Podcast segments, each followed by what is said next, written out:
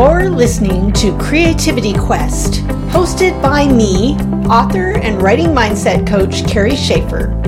Join me and my guests on our quest to ditch our doubts, dance with our demons, and delve into creative delight. Creativity Quest is owned and copyrighted by Authors on the Air Global Radio Network. Now, let's get creative.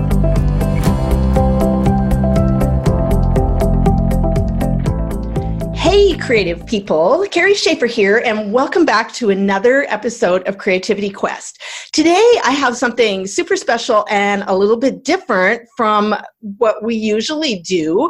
I have Warren Berger here today to talk about his new book, which is called The Book of Beautiful Questions. And as you know, I usually do fiction, but this book completely caught my interest, and you'll see why in just a minute. So I'm going to read a little bit from the back cover.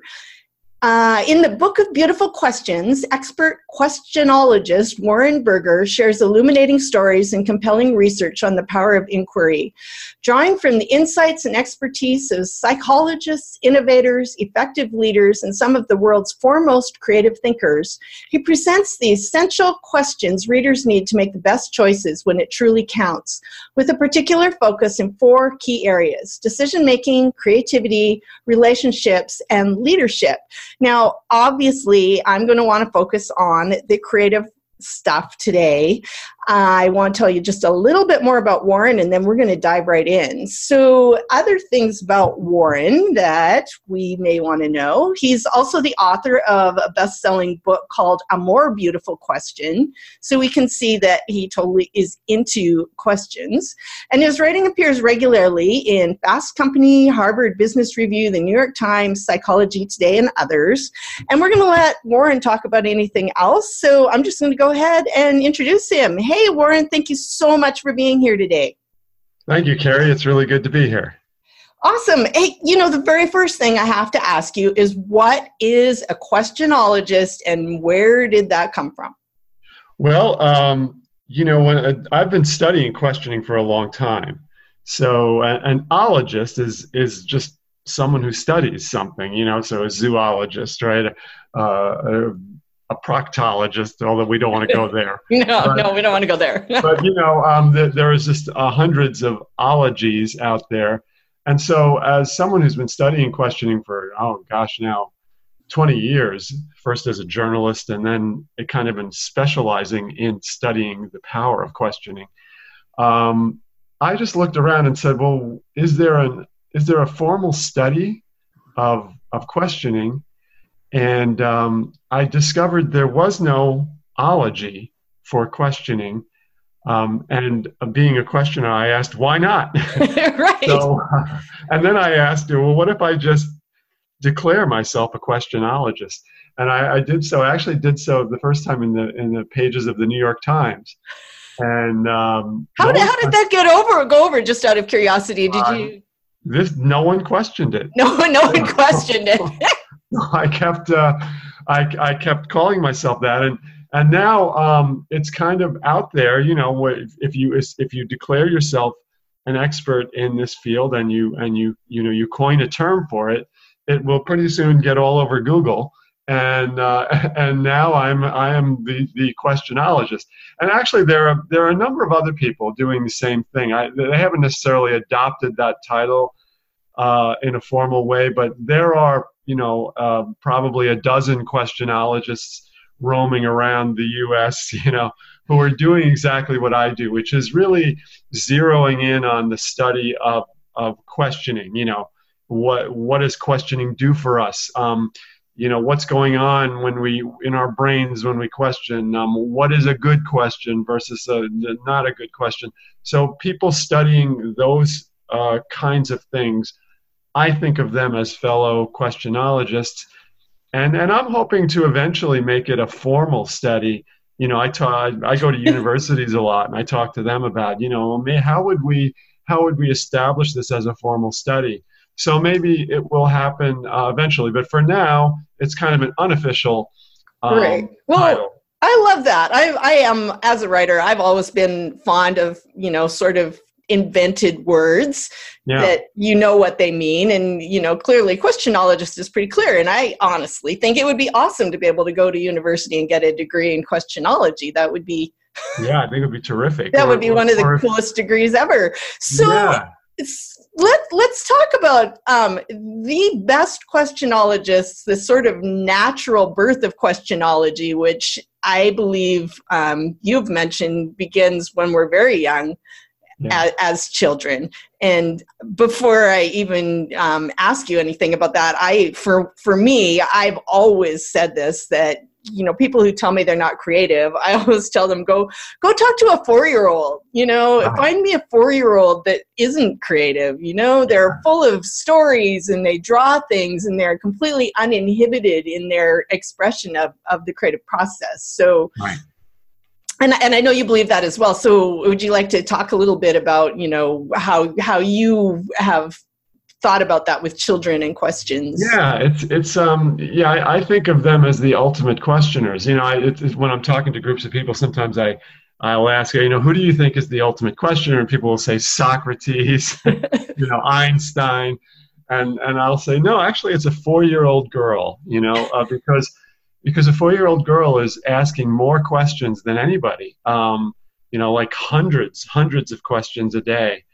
And some of them are great you know some, some of them are maybe not so great but occasionally you know uh, a child will ask just an amazing question that forces us to say wow that's interesting. I hadn't really thought of that. So um, so i think of them as being these ultimate questioners. And i think what's going on there is you know it's just a period of rapid growth and learning so our curiosity is really peaking at that point. and then, in addition to that, we haven't gotten those kind of social fears and pressures that cause us to that that inhibit our questioning. So, you know, we we haven't reached that stage yet where we wonder, oh, gee, is this a good question? Should I ask it? Um, what will happen if I ask it? Um, what, will people make fun of me? We haven't reached that stage yet. i- i- When we're four or five years old, we're we're at the stage where we don't care about that stuff. So, what we care about is learning and understanding the world around us at that age. And so that's why we're asking lots of questions. So, one of the things I'm looking at now, you know, I, I go, I spend a lot of time at talking to teachers and going to schools. And so we're looking at, well, how, how could we, how might we, you know, preserve that, that spirit of curiosity that is free of the, uh, the constraints and the fears that seem to make it um, subside because it does subside. I mean, if you look at questioning activity of kids, you know, it's really high when they first enter school, and then it seems to gradually go downhill as they go through um, the grades of school. So it's it's a great question to think about. How could we reverse that, or or at least um, stop the decline or slow the decline of questioning as kids um, go through school? Right. You, because there's there is so much of that you know I, I talk about I, I know personally kids that that wonderful storytelling ability they have for example they make up stories about everything Right. and then that begins to be confined when they get to school where they're expected to put it in a particular order and there are rules applied and they get graded on it. And so mind you all of that is necessary to some point and yet at the same time a lot of us have scars from back there. A lot of creative people are are deeply marked and have an internal critic problem that was Yeah, that was exactly. born way back then. And a lot of people just let all the creativity go and accept the belief that they just aren't creative at all Yeah, I think so. And, and, and there's a close parallel with that and questioning. It's the same thing with questioning, where, you know, you may be asking questions when you're starting out in school, and somewhere along the line, you may be told, you know, uh, that that's not what we're talking about today, or that question is off topic, or we don't have time to deal with that right now. So, right. Or One of my favorite responses, or not least favorite responses, I should say, is because I because I said so. Right. Yeah. Exactly. Right. Right. Yeah. So so we we get that that's you know that same uh, those same scars or wounds um, you know in, in terms of our questioning and uh, and so it's it, it's it's a real problem and you know and and I think teachers are grappling with it it's it's not easy because they have to cover a lot of material and they have to maintain a, a certain uh, order within within classrooms. So the the challenge is, you know, how do you allow more creative expression? How do you allow more questioning, and yet maintain the order that you have to maintain, or have the control that you want to have, so that you can cover exactly what you want to cover in, in class. It's it's a real balancing act for sure. teachers, and and I I totally sympathize with the, the challenge they have in trying to allow for more creativity and for more curiosity and for more questioning. But it's so important, right? I mean, it's like we, we have to do it. We have to find ways to do it because it's the essence of of learning and it's it's what gets people engaged. It's what get kid gets kids engaged in school as opposed to just sitting there being, you know, passive, you know, uh, receptacles of information that's just being downloaded into them. When you have that kind of an environment, it doesn't really do anybody any good because the kids are disengaged. They're really not absorbing that much of the information. And so what good is it doing? You know, so so I think we have to figure out how to uh, both, you know, tap into their creativity and allow them to uh, engage in questioning and explore their curiosity because that's what's going to get them really um, involved in their own learning Right. So, you know, exploring curiosity, because I'm going to latch onto that and fast forward us into so we're all adults and you know, we're we're hoping that things might change with the new generation of kids coming up and we find a way to keep them asking questions. But now yeah. here we are as adults and we're creative people and say we're doing what most of my people are doing, which is trying to write books. How can we begin to access that creativity, that curiosity again that you just mentioned, I guess. Yeah, well, I think a lot of it is about um, is about stepping back. I, I use the uh, the metaphor of stepping back or, or all the time because um, a lot of times, whatever we're doing, whether it's writing, whether it's our jobs uh, at work, um, we're in a certain um, habit uh, of doing things, certain ways of doing things, even certain ways of looking at, at things, certain ways of looking at the world. And one of the things you have to do to tap into your, your questioner, your inner questioner, is to um, get yourself to slow down and step back from what your usual routine and be willing to ask uh, questions about how you work, uh, why you work the way you do, um, why you tend to see things the way you do. So there's a lot of self questioning involved. Um, just being willing to uh, challenge yourself, challenge your own um, uh, habits, uh, your own styles. Maybe there are, there are styles, ways of working you use. Um, a questioner would challenge that uh, all the time and be saying, you know, uh, gee, I um, I tend to start my writing always by doing this, or I tend to, you know, I'll create a full outline of my of my book. Um, uh, but what if I t- came at it a different way? What if I instead, you know, started with a character and focused on the character instead of laying out the the plot in its entirety? Uh, there's there are all these variations and different ways you can approach problems and I think as a questioner, what you're doing is you're challenging yourself to step back from whatever it is you usually do and look at ways to do it differently. And I think that is very, very valuable for anyone in in the creative field. Because the big thing I feel we have to stay out of is ruts, uh, creative ruts and routines. That's going to cause us to lose our um, you know our spark of uh, of uh, imagination. It's going to maybe sap some of the creative energy out of our work, and it may it may take some originality out of our work too. So we, we always have to be striving to um, come at this fresh. You know, whatever we're doing, come at this as fresh as we can. And I think that's where we can use questioning uh, to to challenge ourselves, just to always ask uh, why why am I doing this way? What am I seeing? Um, why am I seeing it that way? What if I look at this from a different angle? those kinds of questions can always um, or can often uh, trigger uh, new creative uh, associations and thought processes.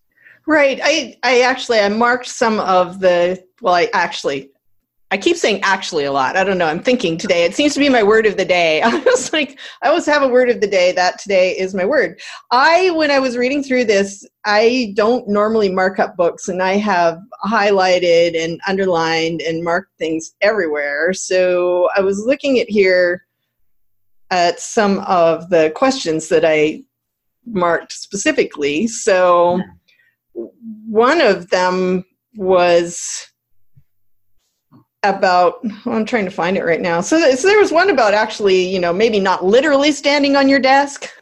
Oh yeah yeah. It's like it's like trying to change your it's like trying to change your point of view. Yeah and that's that's that's a really powerful thing that that you can do. Um, I, I did make a reference to you know standing on your desk because you know a lot, a lot of us are, remember the scene from the movie um, with robin williams. Oh yeah. You know and uh, what was the name of the movie where he's the teacher? Ah, Dead Poet Society. Dead Poet Society, right. So there's a there's a great scene in the movie where he talks about and he, he actually gets the students to stand on their desk. Uh, and the reason he does it is he says, you know, the world looks different from up here, doesn't it?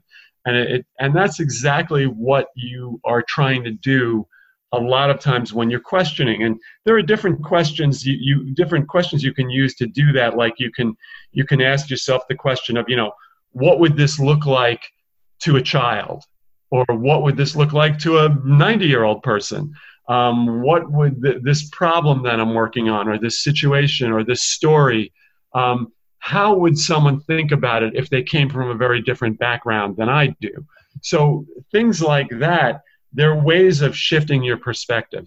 Well, and sure. I, and I, I can see how that could be extremely, as a matter of fact, I've played with this a little bit, but if you're stuck in the middle of a novel, yeah. You, to begin, like, well, what if I were to write this scene from this other character's point of view, even if it's not going in the book, right? Exactly. Yeah, so yeah. what what will everything look like from over here or from over there and that often shakes things loose yeah that, that that i find that's one of the most important things you're doing with questioning that you know there's a few key things that questioning does that, that are like overriding things that you can do with questioning and one of the most important things questioning can do for you is help you to shift perspective. And that's so such a big thing. Uh, i mean we i don't think we realize how important shifting perspective is. Um, it affects everything. From a creative standpoint shifting perspective will allow you to see your work from different angles.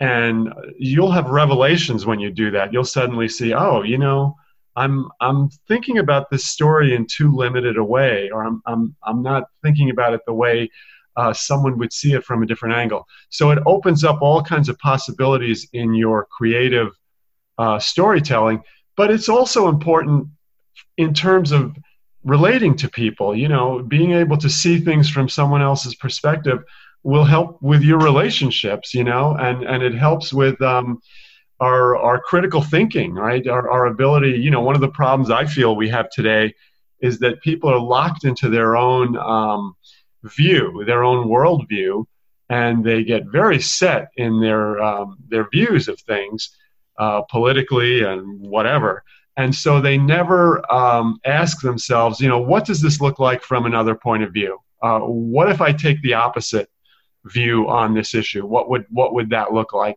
We just don't tend to do that kind of thing as much as we should, and that is the the basis of critical thinking is is you know your ability to step outside of your own um, viewpoint and try to see things um, a different way.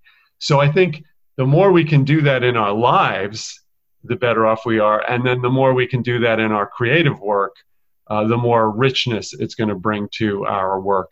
Sure, absolutely. Well, I'm a believer in whatever you bring into your creative life is going to spill over into the rest of your life anyway. Yeah. So yeah. if I'm adopting this into my creative world, it's it's going to become part of the rest of my world because it's all interconnected. Um, so I was just thinking, you know, playing. playing I was just going to say, sometimes it's it's as simple as asking, you know, what's the opposite of of of what I was planning to do here or what what's you know I'm, I was thinking of having this character do this. What would be the opposite of of that for him, or what you know, and and and that kind of uh, opposition, oppositional thinking, you might call it, uh, where or thinking in opposites, is just um, a really great way to um, uh, you know trigger all kinds of uh, new ways of looking at things. I, I think in the book I, I, mentioned the famous. There's a famous uh, Seinfeld episode where the character George Costanza uh, just decides he's going to try to do everything the opposite from the way he would normally do it right. because everything he does he, he screws up. So he says, well, maybe if I just do the opposite of what I'm inclined to do.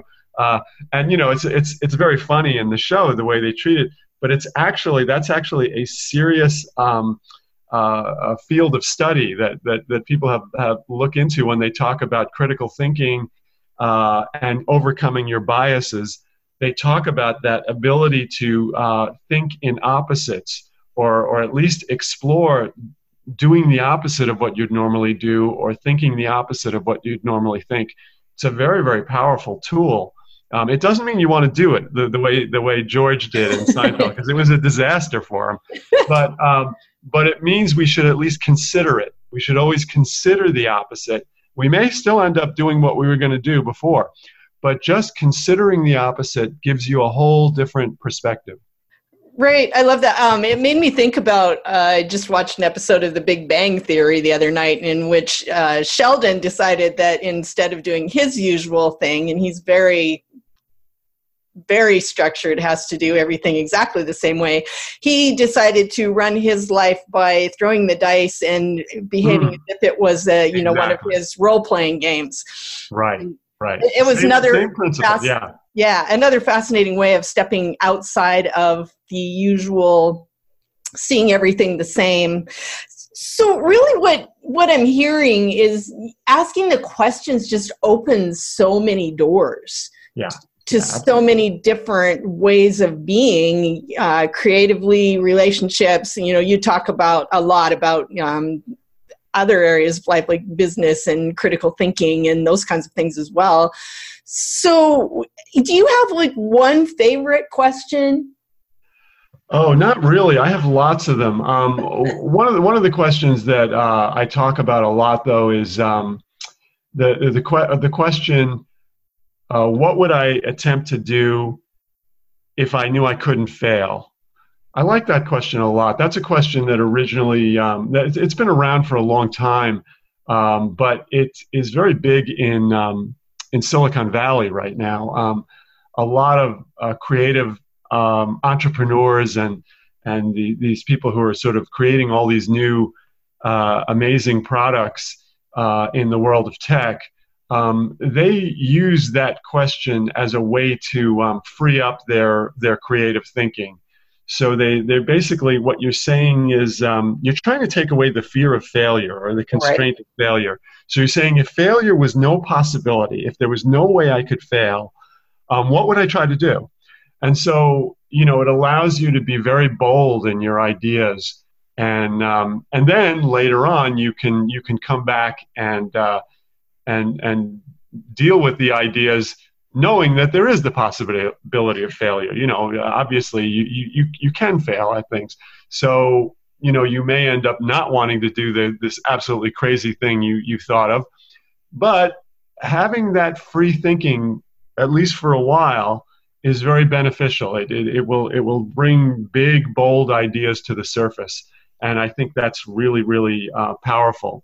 You know i mentioned um, earlier that questions one of the things they do is shift your perspective or help right. you shift perspective. another thing they do is they can allow you to change reality temporarily okay they, you you can't change it permanently unfortunately questions aren't that powerful reality is still reality now see i would i would I would add to that that they can change your reality permanently because as you ask those questions that shift your reality temporarily, they lead you to do the things that can That's change your reality. They might, yeah, they might eventually change your reality. I guess I guess what I'm saying is they don't immediately change it, the reality. It's not magic. Yeah, it's not like a magic thing that say you can wish for, you know, the the possibility of failure to go away and it will go away.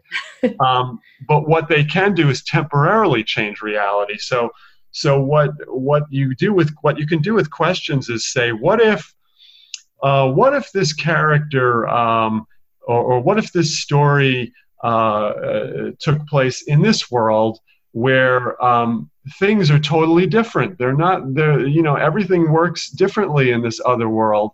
Well, that's removing reality, right? It's temporarily removing the constraints of reality.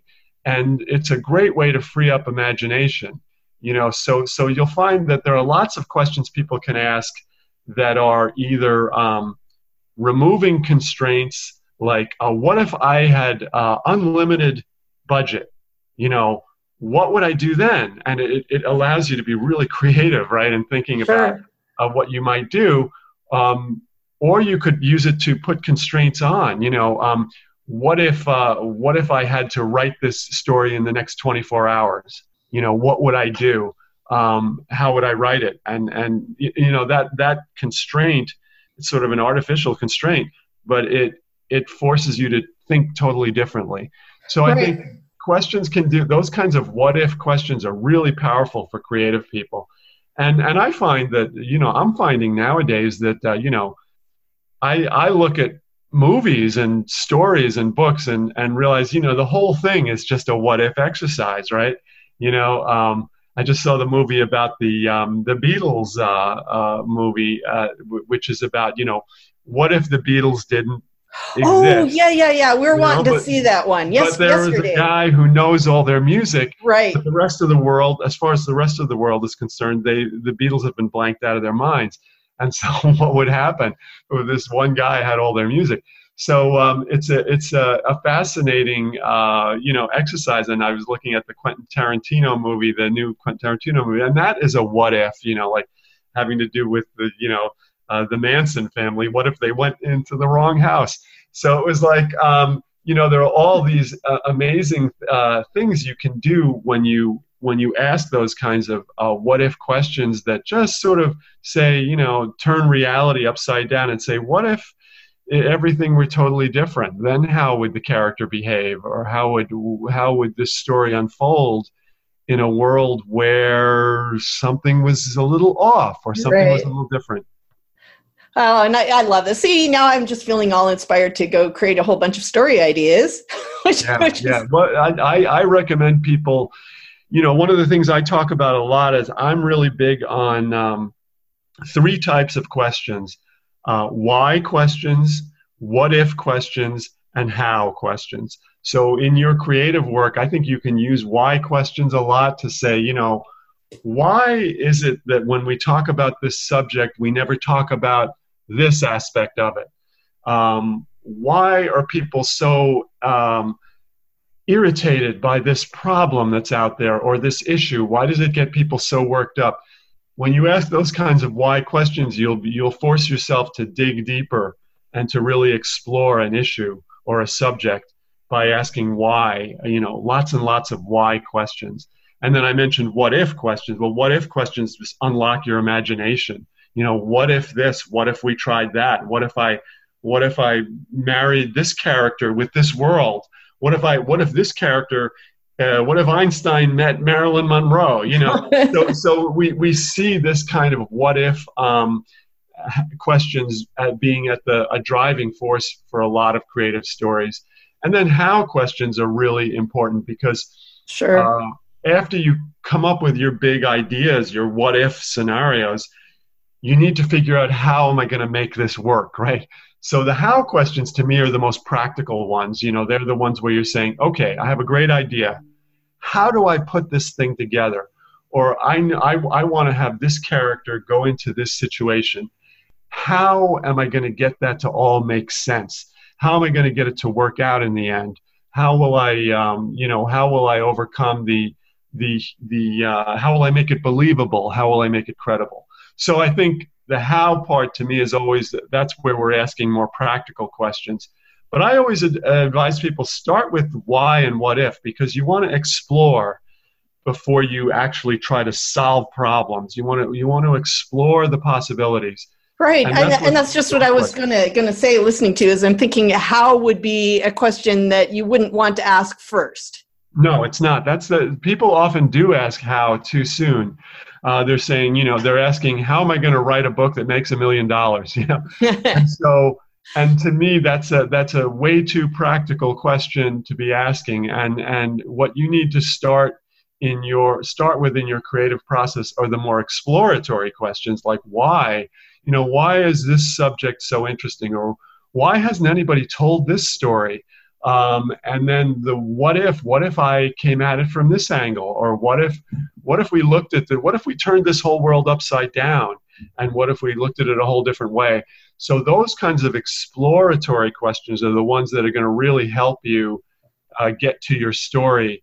And then later on you're going to get to how. You know you, when you have your story you need to figure oh boy how do i work out this problem in the story? There's a big hole in it.